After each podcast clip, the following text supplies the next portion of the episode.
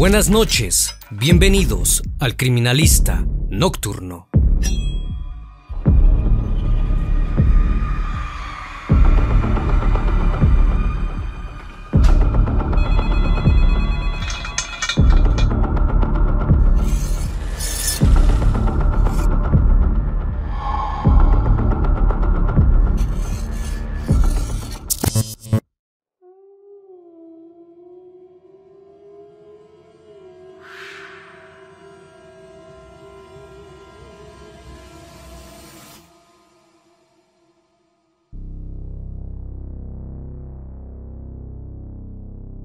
16 de febrero de 2005, en una casa ubicada en Las Palmas 342, en el barrio Embosayati de Ñembi, los agentes policiales se encontraban perforando el suelo debido a un operativo en busca de armas. Tras romper el duro cemento, comenzó a filtrarse un desagradable olor. Aún así, no lograban ver nada. Posteriormente, cuando lograron hacer el agujero más grande, observaron lo que parecía ser un cuerpo en descomposición, que correspondía sin dudas a una mujer. La pregunta que se hicieron en ese momento fue si se trataba de Cecilia Cubas, una joven que hacía algunos días había sido raptada. Por desgracia, así fue.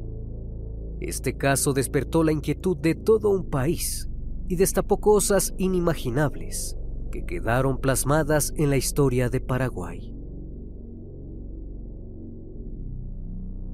El criminalista nocturno. Todo comenzó con Raúl Alberto Cubas Grau, quien nació el 23 de agosto de 1943 en la ciudad de Asunción, en Paraguay. Entró en la política, afiliándose a la Asociación Nacional Republicana y sirvió como ministro de Hacienda en el gobierno de Juan Carlos Guasmosi desde 1993 hasta su renuncia por sus diferencias con él en 1996. Para 1998, Raúl fue elegido candidato de la Asociación Nacional Republicana para la vicepresidencia de la República. Al principio compartió fórmula con el general Oviedo, pero luego este debió retirar su candidatura debido a sus problemas político-judiciales y fue encarcelado. Raúl pasó de ser candidato a presidente y su lugar fue ocupado por Luis María Argaña. Este último era miembro del mismo partido y había perdido las primarias con Oviedo.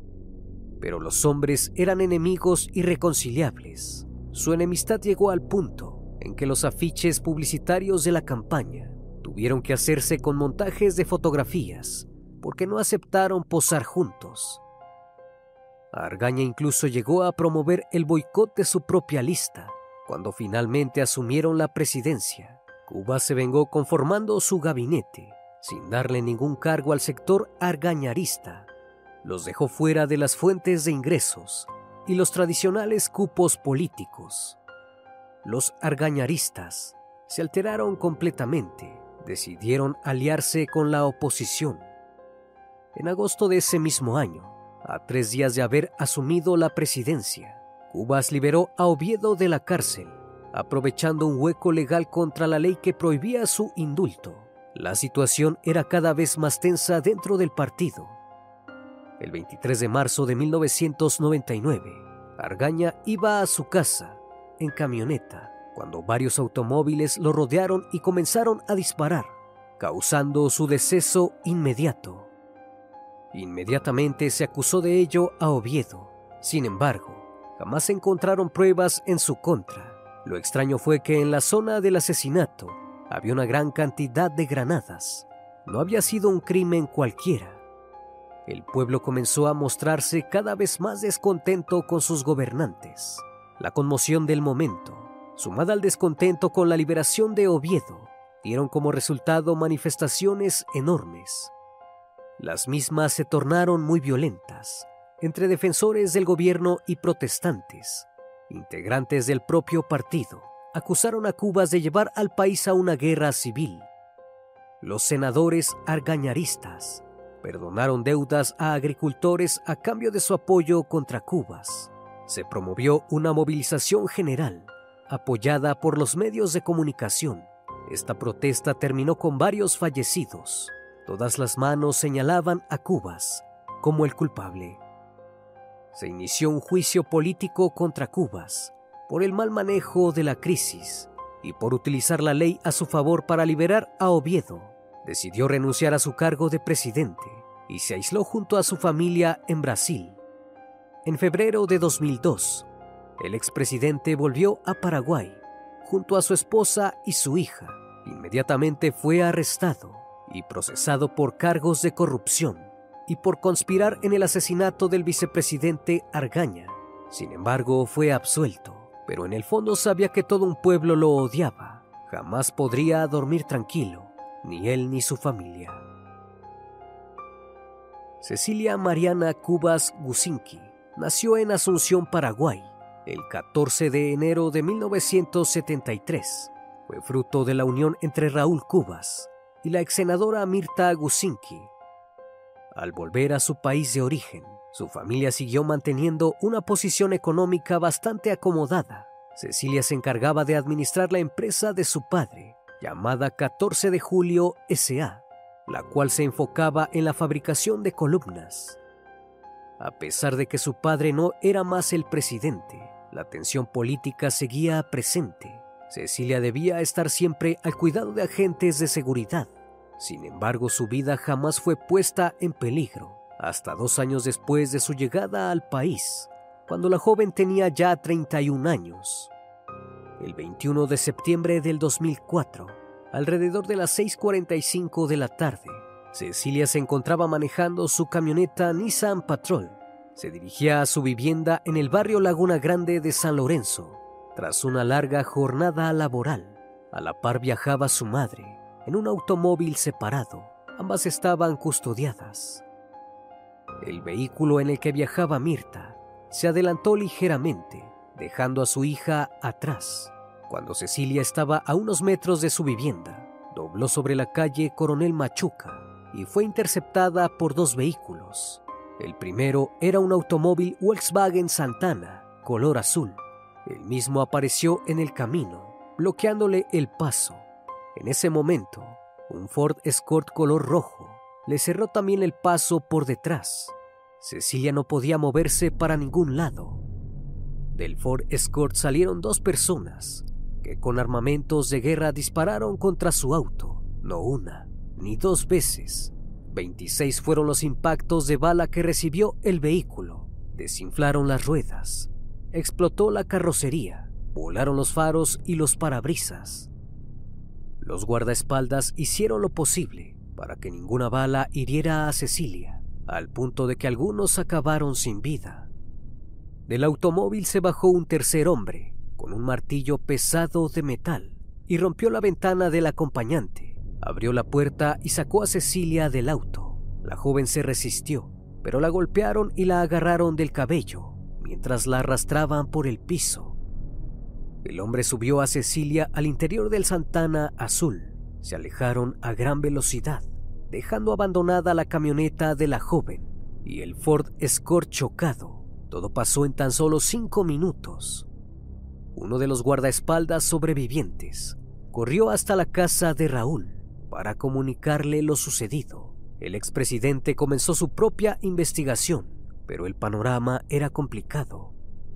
En la cuadra donde había sucedido el atentado, no había cámaras de vigilancia y los testigos no pudieron identificar hacia dónde se había dirigido el auto que se llevó a Cecilia. El lugar de los hechos, pese a ser investigado, no arrojó ningún resultado.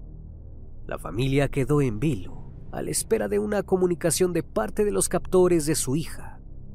Horas después, Diana Sosa, una amiga íntima de Cecilia, recibió un llamado de un número que no tenía en su lista de contactos. Del otro lado al teléfono, se escuchó la voz de un hombre. El mismo le confirmó que Cecilia había sido raptada. Dijo que por el momento se encontraba bien. También afirmó que quienes la tenían en su poder volverían a comunicarse esa fue toda la información que recibió la familia, al menos hasta una semana después. Recién pasada una semana, los captores enviaron indicaciones a la familia de Cecilia para que encontraran pruebas de vida de la joven alrededor de la ciudad. Fue como una siniestra búsqueda del tesoro. Debieron rastrear lugares insólitos, como el interior de la cisterna en un baño de un centro comercial y debajo de monumentos públicos en parques.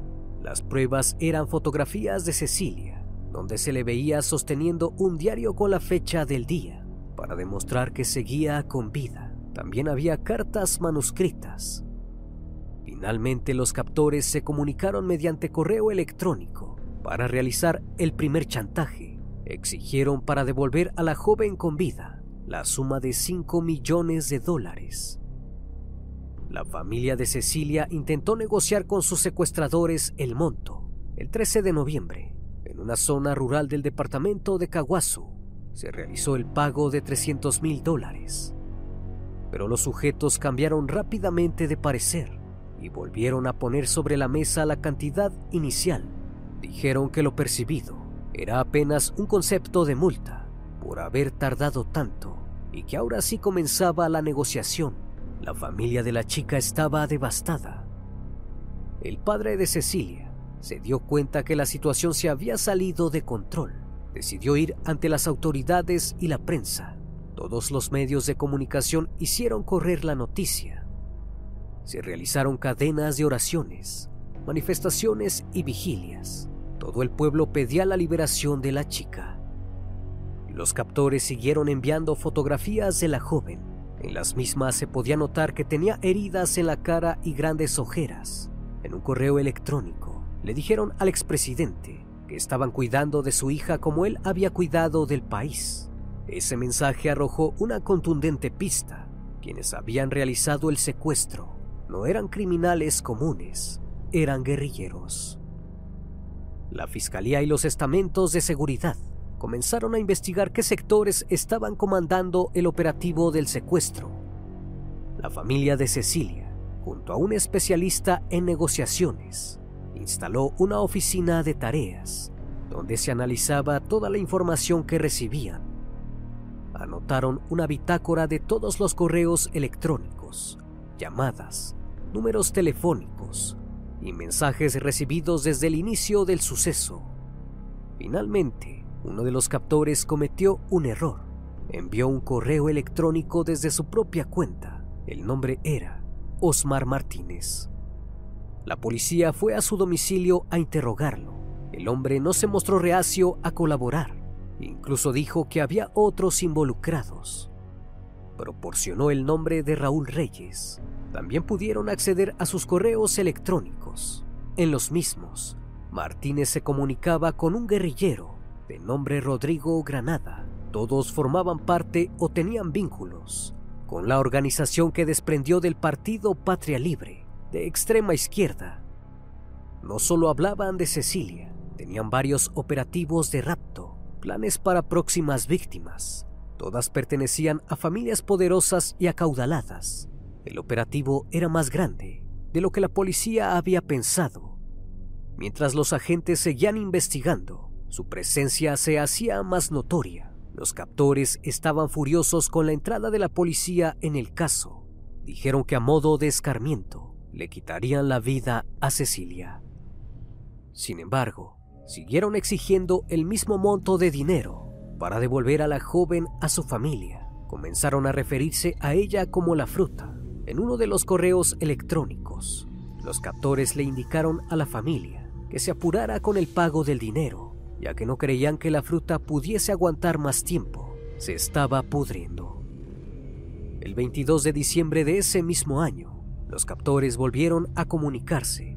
Esta vez no enviaron una fotografía de Cecilia, simplemente mandaron otro correo electrónico, donde dieron como límite las siguientes 48 horas para que la familia enviase una suma de 3 mil millones de dólares. Si no, nunca más volverían a ver a la joven.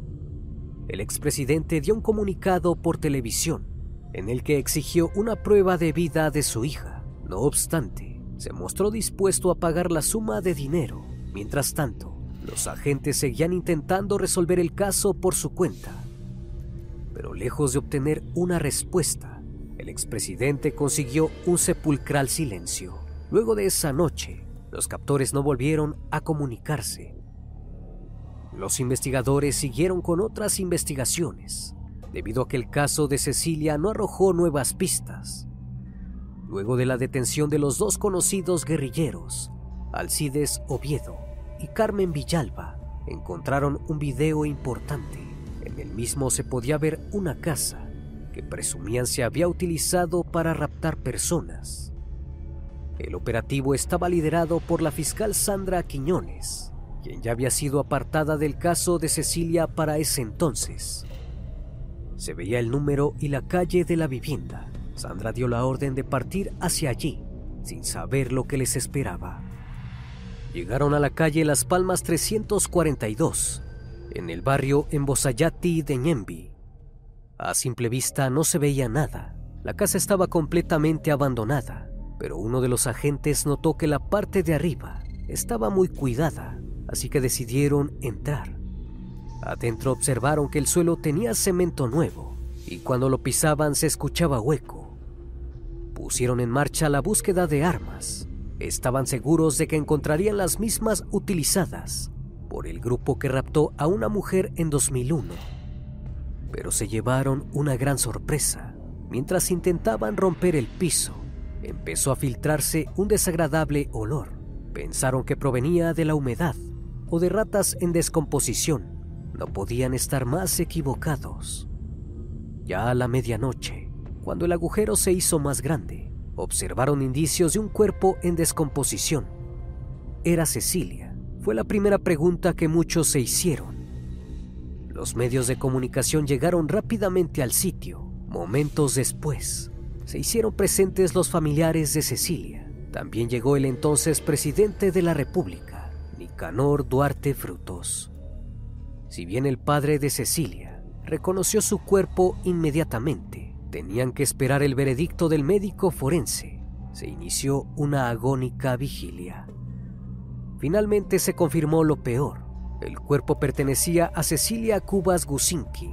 La joven llevaba unos 60 días fallecida.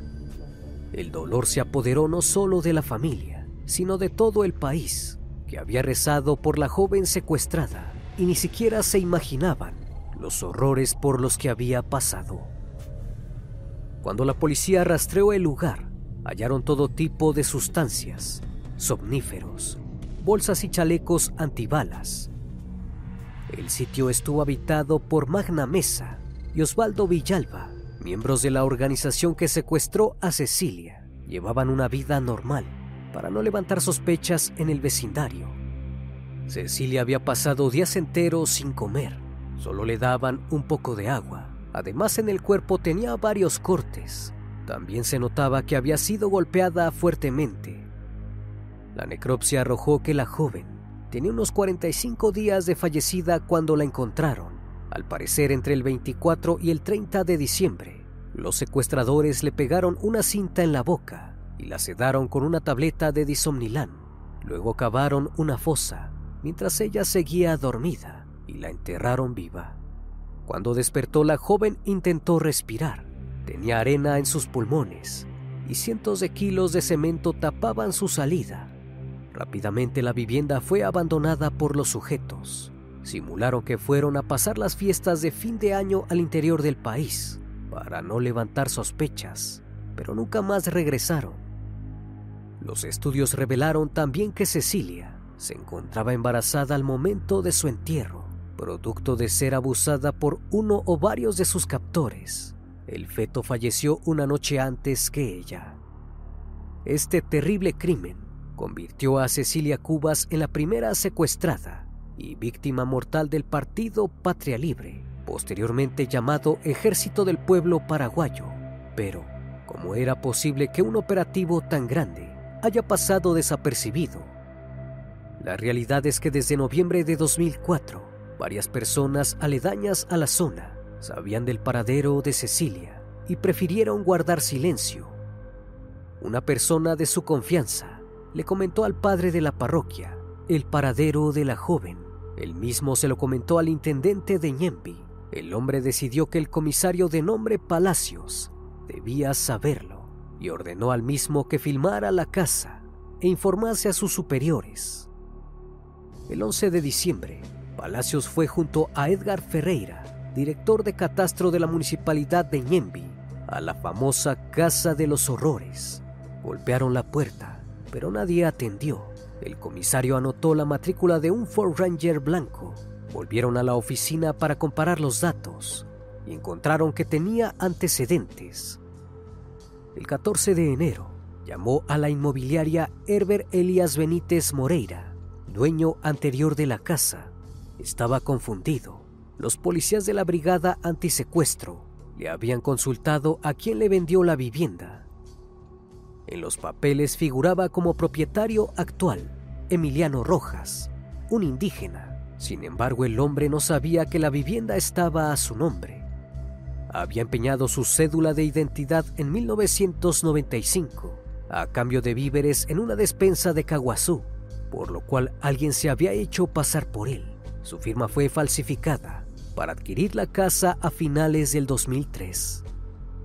Lo mismo ocurrió con los vehículos utilizados para secuestrar a Cecilia. El automóvil Ford Escort fue comprado con una cédula de identidad falsa de Cristian Manuel Rivas, un vendedor del mercado de Hernandarias, que denunció el extravío de su documento en agosto del 2003. El segundo automóvil, el Santana Azul, pertenecía a un hombre llamado Gustavo Marcelo Balbuena. Sin embargo, había vendido el coche un año atrás. El seguimiento detectó que hubo al menos otros 10 compradores. El 15 de enero, llegó a la comisaría el suboficial Agustín Ríos a confirmar los datos pero no hizo nada más al respecto.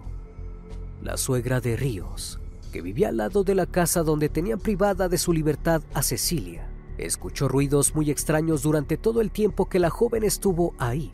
Prefirió no decir nada, porque sabía que la policía no le brindaría ningún tipo de protección. Finalmente Ríos fue dado de baja por no haber informado a sus superiores sobre el paradero de Cecilia. Todas estas personas Podrían haber dicho algo. Si hablaban a tiempo, Cecilia hubiese podido ser salvada. Sin embargo, jamás fueron llevados a juicio, pero por suerte sus captores sí. Aproximadamente 20 personas pertenecientes a la organización guerrillera fueron detenidas y procesadas por el secuestro de Cecilia Cubas. Todas contaron con cadenas de entre 5 y 35 años de cárcel. Sin embargo, los principales sospechosos de ser autores materiales del hecho, Manuel Cristaldo Mieres, Osvaldo Villalba, Magna Mesa y Óscar Benítez, se dieron a la fuga. También se escaparon Martínez y Granada, que ya habían sido relacionados con el caso anteriormente. La familia no pudo obtener un juicio justo y con los captores sueltos, nadie estaba a salvo.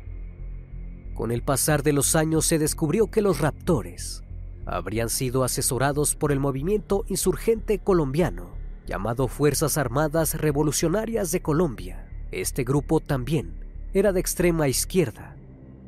Además se confirmó la participación de varios miembros de la policía paraguaya en el suceso. En junio del 2021, Oscar Benítez fue acusado de ser líder del grupo de secuestradores y fue condenado a 24 años de prisión, con 10 años adicionales por medidas de seguridad. El 19 de octubre de 2021 fue detenido Rodrigo Granada en la Ciudad de México. Se dirigía a un seminario internacional de partidos políticos. Paraguay solicitó una circular roja por secuestro, asociación criminal y homicidio doloso. El hombre fue el canciller de las Fuerzas Armadas Revolucionarias de Colombia durante la época del secuestro de Cecilia. Actuó como nexo entre Orley Jurado Palomino, comandante en ese momento de las Fuerzas Armadas Revolucionarias de Colombia, y Raúl Reyes, del equipo de protección personal, durante la planificación del hecho. A pesar de la cantidad de detenidos, varios implicados en el rapto de Cecilia operan actualmente como miembros del Ejército del Pueblo Paraguayo. El mismo se mantiene activo en el norte del país, cometiendo secuestros y extorsiones. Dicen que lo hacen para defender a los más necesitados de las figuras poderosas de Paraguay. Mantienen en cautiverio al ex vicepresidente Oscar Denis, al ganadero Félix Urbieta y al policía Edelio Morinigo. Este último lleva ya ocho años privado de su libertad. El 9 de septiembre de 2021, los familiares de los secuestrados dieron una conferencia de prensa donde lamentaron la falta de acciones por parte de las autoridades y organismos de seguridad. No solo no se han encontrado a los desaparecidos, sino que tampoco se ha erradicado el crimen organizado.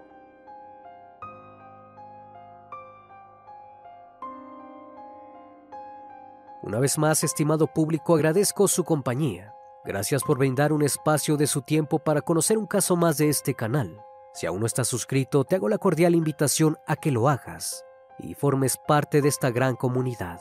Esto es El Criminalista Nocturno. Hasta la próxima emisión. Buenas noches.